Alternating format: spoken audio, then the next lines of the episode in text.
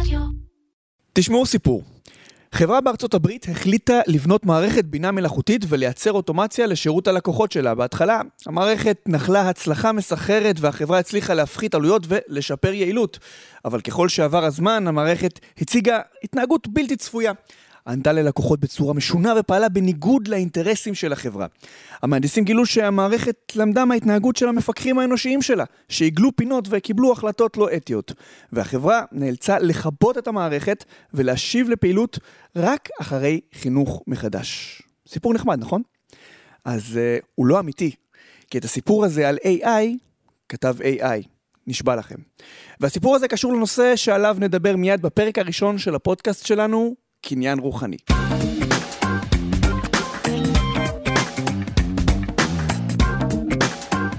אז בקניין רוחני נשוחח עם אורחים שונים על נושאים מגוונים מעולמות הפטנטים, זכויות היוצרים ומה שמסביב. תוך כדי שיחה נצלול לפרטים המרתקים של עולמות התוכן בכל סקטור, ואיך קניין רוחני והצורך להגן עליו בא לידי ביטוי. את הפרק הראשון אנחנו נקדיש לתחום שטורף את הקלפים ברגעים אלו ממש בכל הנוגע לזכויות יוצרים, וכמובן הבינה המלאכותית, ה-איי איי.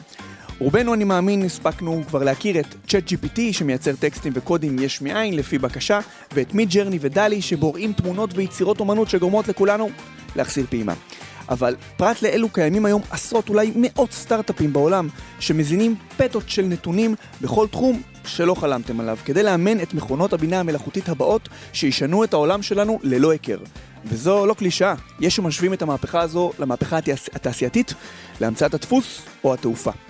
וכדי לסייע לנו לזכור את התחום המרתק הזה ולהבין למי שייכות זכויות היוצרים בעולם שכולו מג'ונרת על ידי מכונות, נמצא איתנו רועי מלצר, מנהל תחום מחשוב בקבוצת ארליך. שלום לך, רועי. נעים מאוד. אז רועי, בוא, בתור התחלה נעבור על, על חלק מהדברים שאפשר לייצר היום באמצעות בינה מלאכותית ונגיש כבר היום להמונים. תראה, היום בעזרת בינה מלאכותית גנרטיבית וכלים שהם נגישים אפשר לייצר דברים מדהימים, מטקסט כלשהו, מתמונות, מצגות.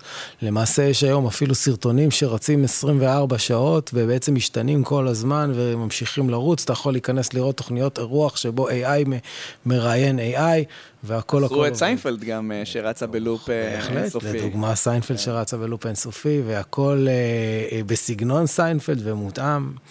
אז יפה, אתה השתמשת במילה בסגנון, אנחנו תכף ניגע בזה, כי זה באמת קשור באופן ישיר לזכויות היוצרים.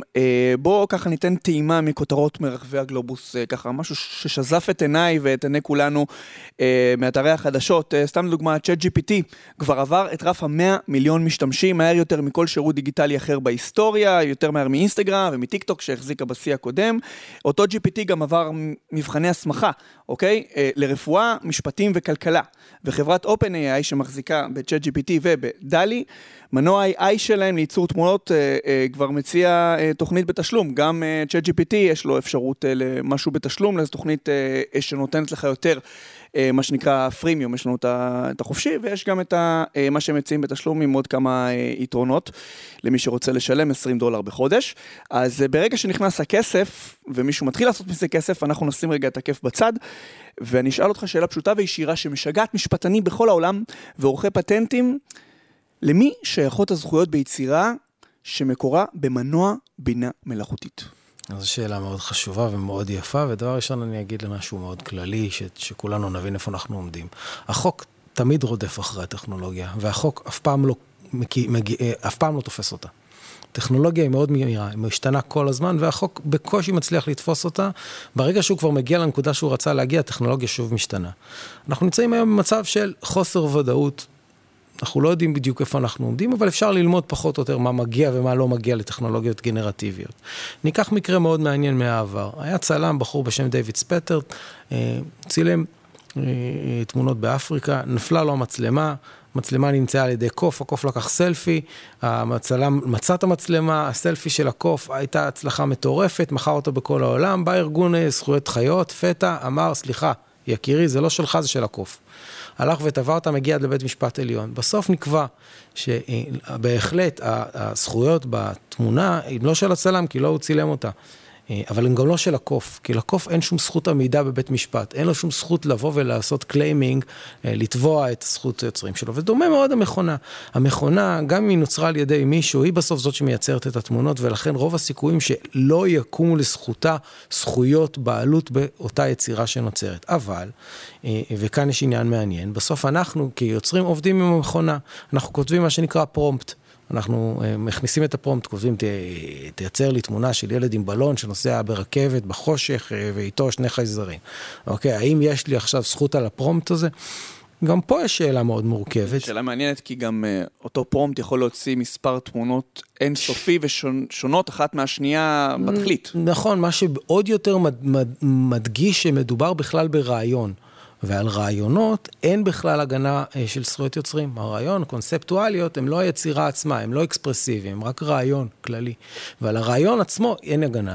יכול להיות שאם הפרומפט הזה יגיע לרמת פירוט מורכבת, שמגדירה קצת דברים יותר ספציפיים, שאפשר לדעת שיש בה מופרדות וייחודיות, ביחס לדברים אחרים, ייווצר בפרומפט עצמו זכויות יוצרים, אבל המצב הזה הוא גם מצב שצריך להיבחן כל פעם בפני עצמו. יש גם את העניין של מידג'רני וגם אחרים שגובים תשלום, והם אומרים שבמסגרת התשלום הזאת, אתה בעצם מקבל גם את הזכויות על התמונה שיצרת. כן, זה שאתה מקבל זכות על התמונה, זה אומר שאתה יכול להשתמש בה. זה לא אומר שנוצר לך זכות שאתה גם יכול ללכת ולתבוע אחרים, זה שאלה שהיא עדיין בדיוק מורכבת. כן, כי הם לא ייצרו אותה, אני כתבתי איזשהו פרומפט, היצירה היא גם חלק ממני, אוקיי, הפרומפט הזה, זה מה שהטריג את המכונה, לייצר את התמונות האלה, ויש פה עוד איזשהו עניין משפטי, אתם גובים ממני כסף, כאילו, אוקיי, ברור, השתמשתי בשירות שלכם, אז בואו לא נעשה את זה בחינם, בואו נעשה את זה מראש בכסף. יש פה הרבה עניינים מורכבים, וגם הזכרת משהו נורא מעניין, שכאילו, בורות מוחלטת של קוף, כמו שהזכרת, שלקחת תמונה, מושווית לגאונות אינסופית של מכונה, ובעצם התוצאה היא אותה תוצאה, שניהם לא יכולים לעמוד בבית משפט. כי תראה, צריך לזכור, החוק הוא נורא מפגר אחרי הטכנולוגיה, והוא נועד לבני אדם, הוא לא חוק למכונות, והוא לא חוק לחיות. ולכן יש כאן שאלה שהיא עדיין לא פתורה. אז בואו נדבר על אנשים שכן הלכו לבית משפט. אז הוגשה תביעה של אמנים בגובה של מיליארדי דולרים בארצות הברית, כנגד חברות הבינה המלאכותית, בטענה עיקרית שהבינה המלאכותית מאומנת על ידי הזנת היצירות שלהם, מה שנכון, למערכות שונות, ויכולה הלכה למעשה לייצר אומנות בסגנון של אמן מסוים, ובכך לייתר את האמן עצמו.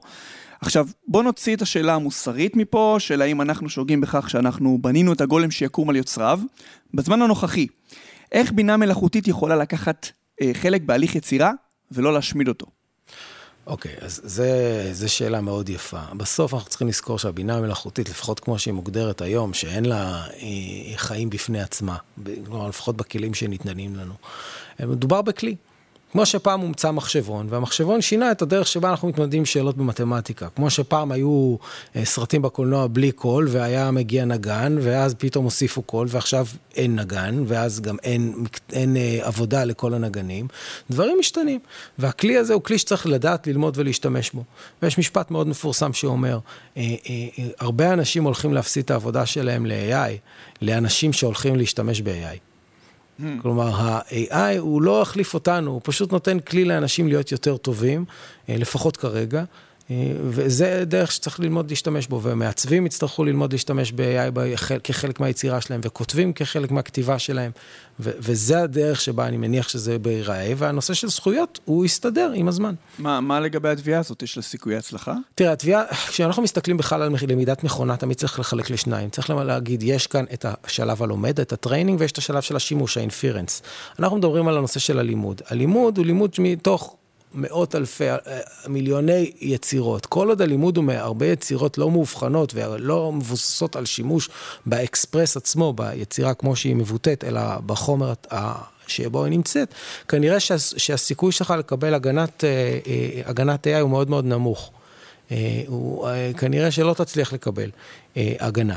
אבל, אבל היחס לזה הוא כמו ליצירת רפליקה על ידי אמן אחר? אז פה כן, אבל אם, אם אנחנו הולכים לשם, אני אומר בעצם שום דבר לא חדש תחת השמש, הרי הנושא של לקחת את התוצר, ולהגיד האם הוא מפר זכויות יוצרים, זה משהו שכבר קיים לנו היום, זה לא משנה אם מכונה יצרה או בן אדם ניצר.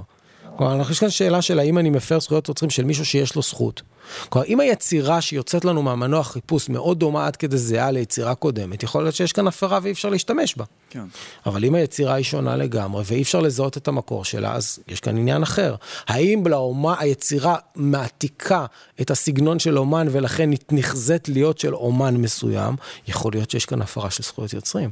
קצת שיבש לך את העבודה, אני חושב, פתאום אתה צריך להתעסק גם בזכויות אה, אה, של אה, אמנים, מה שעד עכשיו התעסקת רק בענייני אה, טכנולוגיה, עכשיו פתאום נכנס התחום הזה גם. כאילו, יש אנשים שהמומחיות שלהם עם זכויות של אמנים, והם ידעו להתמודד עם זה גם, גם ללא שום בעיה, כי, כי בסוף המבחנים הם זהים, רק נשאר ההבדל שהוא הבדל הזהות והבדל היצירה, אלה דברים שיפטרו עם הזמן. אז בואו נפנה עכשיו ליזמים שמתרוצצים במוחם הקודח רעיונות, ממש ברגעים אלה בתחום של איי איי, מה הם יכולים לעשות כדי לא לפספס את ההצלחה של התחום של הבינה המלאכותית, ופתרונות כמו צ'אט ג'י פי טי ומידג'רני? נכון, עכשיו, תראה, הטכנולוגיה היא טכנולוגיה טסה, כלומר, מאחר היא טכנולוגיה טסה, החשיבות של הזמן היא מאוד מהותית, ומי שרוצה באמת לקבל איזושהי הגנה של קניין רוחני, כדאי שירוץ ויגש לזה. מה זה אומר? בעצם לא השתנה כלום. מה זה פטנט? פטנט זה פתרון לבעיה טכנולוגית. יש בעיה בעולם, יש פתרונות בעולם, לך יש פתרון טכנולוגי שונה. מתי שווה לרשום פטנט? שהפטנט, שהפתרון הטכנולוגי הזה, כלומר לא מה אתה עושה, אלא איך אתה פותר את הבעיה, אם האיך שאתה פותר את הבעיה הזאת הוא עדיין משהו שהוא יש לו תועלת מסחרית, שהוא לא טריוויאלי, ותוכל לדעת אם מישהו אחר מפר אותו, אתה צריך לרוץ ולרשום פטנט, וגם, מה זה אומר? זה אומר שיש לך טכנולוגיה חדשה שמשתמשת לצורך העניין בצ'אט ג'י פי טי בצורה שהיא המצאתית, פותרת בעיות של צ'אט ג'י פי טי או משלבת עניינים, פותרת בעיות של סקיוריטי, של פרייבסי, של, של איכות המידע וכן הלאה. אז עכשיו אתה צריך ללכת ולשאול את עצמך אם זה מוגדר כפתרון לא טריוויאלי לבעיה, ואם זה כזה, לרוץ ולרשום פטנט, כי עכשיו כולם, זה מה שכולם עושים. יש להניח ש-as we speak נרשמים אלפי פטנטים על התחומים החדשים האלה. חשוב לציין גם שהאיחוד האירופי רוצה עכשיו להכניס למסגרת את כל הסיפור הזה של איי איי ולעשות עליו רגולציה בשימוש, זה פורסם לא מזמן, וזה מכניס אותי לשאלה הבאה, איך בינה מלאכותית תשפיע על העבודה שלך? הנה, כבר כל, ה... כל הסיפור הזה כבר מתחיל להשתנות מלמעלה מבחינת החוק. אז איך זה משפיע על, ה... על... על עריכת פטנט, אם זה משהו שנערכו עליו בעולם, יש דוגמה למשהו שקרה בעבר ששינה את התחום שלכם עד כדי כך? אז תראה, אחד, לא נערכו לנושא הזה, כי הנושא הזה בא אלינו, כי היה רם ביום בהיר, בהחלט, אני ברגע... זהו, מפתחים איזה שני, ופתאום... נכון, אני כותב פטנטים מתחילת שנות האלפיים, בתחום המשין לרנינג, אני לא ראיתי, אני חי את התחום, ולא ראיתי את זה מגיע, לא הבנתי את ההשלכות של זה, ואת ההשפעה של זה, עד שאתה לא נוגע בזה, אתה לא מבין את זה, עד כמה זה מהותי. אני יכול להגיד לך שזה יהפך להיות כלי מהותי, בעבודה של חדשנות. אני חושב שה-איי איי, אחד, יכול לעזור לך, כלומר, נניח צ'אט ג'י פי טי לעזור לך להבין מה קיים בתחום, לנסות ולהריח מה המצאתי ומה לא, לפי התשובות שהוא נותן, לראות עד כמה אתה שונה ממה שהוא אומר, נותן לך לבחון בינך ובינך עד כמה המצאה שלך היא מהותית.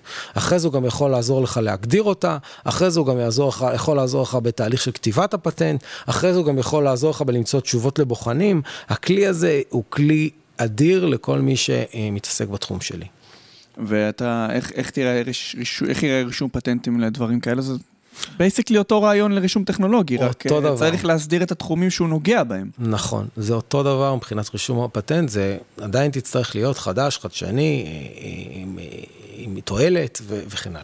אנשים עדיין צריכו להיות אנשים. תגיד, אז אולי בסוף הבינה המלאכותית גם תוכל לכתוב ולהגיש מסמך הגנת פטנט של עצמה? יכול לקרות? אז זו שאלה מעניינת, כי מאחר והבינה המלאכותית היא בסוף יודעת רק מהעבר. היא לומדת מה... איך, איך מאמנים מילה מלאכותית, לוקחים הרבה מידע ישן, ומאמדים אותה כדי לייצר דברים חדשים.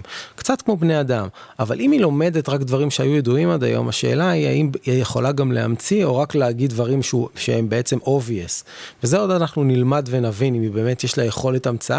לדור הנוכחי של המכונות שנמצאות כנראה שאין, מחר בבוקר זה יכול להשתנות. טוב, זה קורה הרגע, זה קורה עכשיו, אנחנו נמצאים באיזושהי מהפכה, זה קורה איזשהו ברקע, אנחנו צריכים גם להדביק את הקצב כדי לא להישאר מאחור, למה הדבר הזה כבר מתחיל להחליף בעלי מקצוע.